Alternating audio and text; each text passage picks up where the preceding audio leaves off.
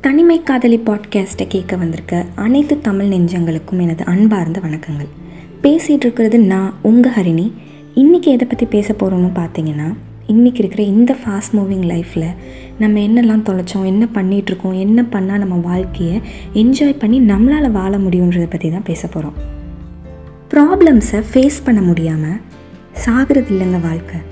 வாழும்போது நமக்குள்ள ஒரு விஷயத்தை கொண்டுட்டு வாழ்கிறத பற்றி யோசிக்கிறது தான் வாழ்க்கை. நம்ம பிறக்கும்போது இந்த உலகம் நம்மளை பார்த்து சிரிக்கும்.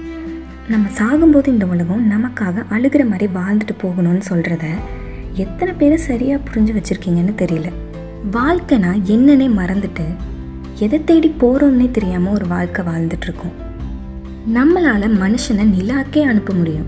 ஆனால் ஒரே ஏரியாவில் இருக்கிற நம்ம நண்பர்களை போய் பார்த்து பேச கஷ்டமாக இருக்குது பூமியை நோக்கி வர மிசைலை அக்யூரேட்டாக குறி வச்சு அழிக்க முடியும். ஆனால் ஃபேமிலியோட ஸ்பெண்ட் பண்ணுறதுக்கு டேட் ஃபிக்ஸ் பண்ண முடியல. இமெயில் ஃபேக்ஸ் மிஷின்ஸ் மொபைல் ஃபோன்ஸ்னு எல்லாம் யூஸ் பண்ணுவோம். எதுக்கு? சொசைட்டியோட கனெக்டடாக இருக்கிறதுக்கு. ஆனால் உதவின்னு கேட்டால் ஹெல்ப் பண்ணுறதுக்கு ஒருத்தர் கூட இல்லை. ஹியூமனிட்டினா என்னன்னே மறந்துட்டோம். எதுக்காக வாழ்கிறோன்னு மறந்துட்டோம். எதெல்லாம் பார்க்கணுமோ ரசிக்கணுமோ அதெல்லாம் செய்ய மறந்துட்டோம்.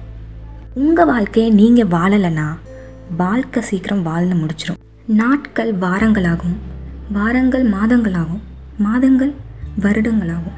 வாழ்க்கையே சீக்கிரம் முடிஞ்சிடும் நம்ம எல்லாரும் உலகத்தில் ஒரு காரணத்துக்காக தான் படைக்கப்பட்டிருக்கோம்.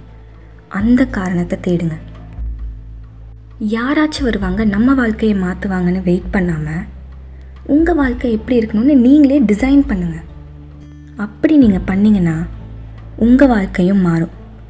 ட்ரை பண்ணி பாருங்கள் எண்ணம் போல் வாழ்க்கை எண்ணம் போல் தான் வாழ்க்கை.